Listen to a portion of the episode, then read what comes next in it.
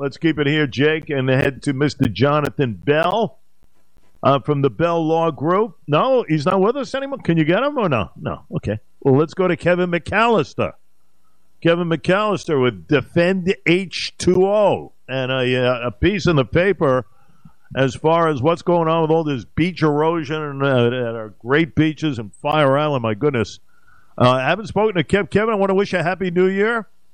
Don't be a stranger, uh, my friend. Thank you. Same. Um, you know, we've had on many people, Henry Robin, you know, out in Fire Island, uh, and everything else going on out there. The Army Corps of Engineers. Um, listen, I get your stance, okay, and I appreciate it. Uh, as far as adding to the problem with the sand and everything else, but at this point in time, Kev, what is one to do? If not to replace and everything else, I mean, how do you go about your business here? Because the solutions, and tell me if I'm wrong of what you're thinking, some of the others as well, uh, is to provide a different path here, but that's going to take some time. Uh, isn't the replenishment, renourishment of these beaches the way to go as far as adding sand or not? Only on an interim basis. Uh, it's stopgap. Um, you know, the cost is enormous. We're talking, you know, $15 million a mile. Um, the Corps puts a average lifespan of four to five years on a nourished beach, but we're seeing clearly that you know a couple of back-back storms uh, wipe out million dollars very quickly. And when you compound this situation for every beach community up and down the eastern seaboard clamoring for Army Corps sand, it's untenable going into the future to be able to even provide it, given the cost availability of the sand, uh, the quality of the sand is not always um, Fire Island beach quality, uh, and it can wash away very quickly. So we have to change uh, our thinking here and really start to roll back uh, with our beaches. Uh, so the front row, if these homes get clipped off, uh, we, we've got to not rebuild them and just go with the flow in a very simplistic way again for cost and uh, perpetuating recreational beaches, which is the lifeblood of Long Island. I'm talking walkable beaches, not armored with seawalls, which will come when we basically have to go cold turkey off the sand because the Army Corps just can't deliver, as we're already seeing. And case in point, Florida, who has been 25 years ahead of us, or I hear you on on sand replenishment, is now installing massive seawalls for, because they can't keep pace.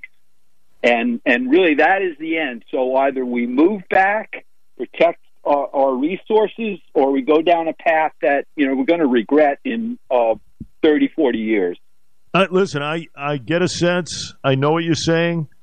My problem is in catastrophic type situations where emergency vehicles need to find that path, you're not having anything as far as parts of Fire Island. They need to do something right now. I tell you, this Army Corps really ruffles my feathers as far as the slowness and everything else. I mean, my goodness. I mean, what are they waiting for? An apocalypse before they actually move and fix things? Uh, listen, I understand what you're saying. Florida certainly has learned their lesson. Uh, there are other ways to get it done long term and everything else. Right now, we have a short term fix here that has to be in play. Kevin McAllister has to be in play. That's why we need the Army Corps to move a little bit quicker, more than a turtle, and we've got to be able to have these emergency situations not become catastrophic as far as Fire Island is concerned. Jay, let me point out the logistics. And the Corps is very bureaucratic, so that's just the way it moves on a, a you know turtle pace. But the logistics of, of getting an East Coast capable dredger so we're talking massive, you know, factory ships that can uh, basically uh, dredge the sea floor, pump that, you know, uh, hundreds of yards up on the beach. Again, when you know Delaware, uh, Maryland, every community up and down the East Coast wants that same dredger, and there's only a handful out there. Um, you know, just uh, uh, re- responding in the New York Minute is just not possible. Kev McAllister defend H2O. Kev, uh, we'll keep on top of this. You make good points. I, I get it from the long term effect as far as uh, an environment is concerned. Uh, your way seems to be very sensible. My problem again is uh, short term usage here uh, in very tough times for many people. Uh, we've got to have some sort of a solution here and then think about. And listen, I get what you're saying. You've been saying it a long time. I give you a lot of credit. Uh, but we got to figure out and have these types of discussions without question. Well said, my friend, and and uh, uh, clearly legitimate points you're making. What's important is we have this open conversation, this public discourse on this issue, so we get to the right place. And you know, it isn't uh, pick up the phone to the senator and let's let's get things done. No, this has to be transparent and very public in process. Thanks, I Jay. I appreciate always the time spent with you. You're, uh, you know, a great host, and I'm I'm honored to be on your show. Thanks. Well, listen, you always have the platform here, so don't be a stranger. Okay, there's more discussion to be made okay. on this, without question. Very important. Okay. Be That's well, Kevin my friend. Thank you. Thank you, and a happy New Year, buddy.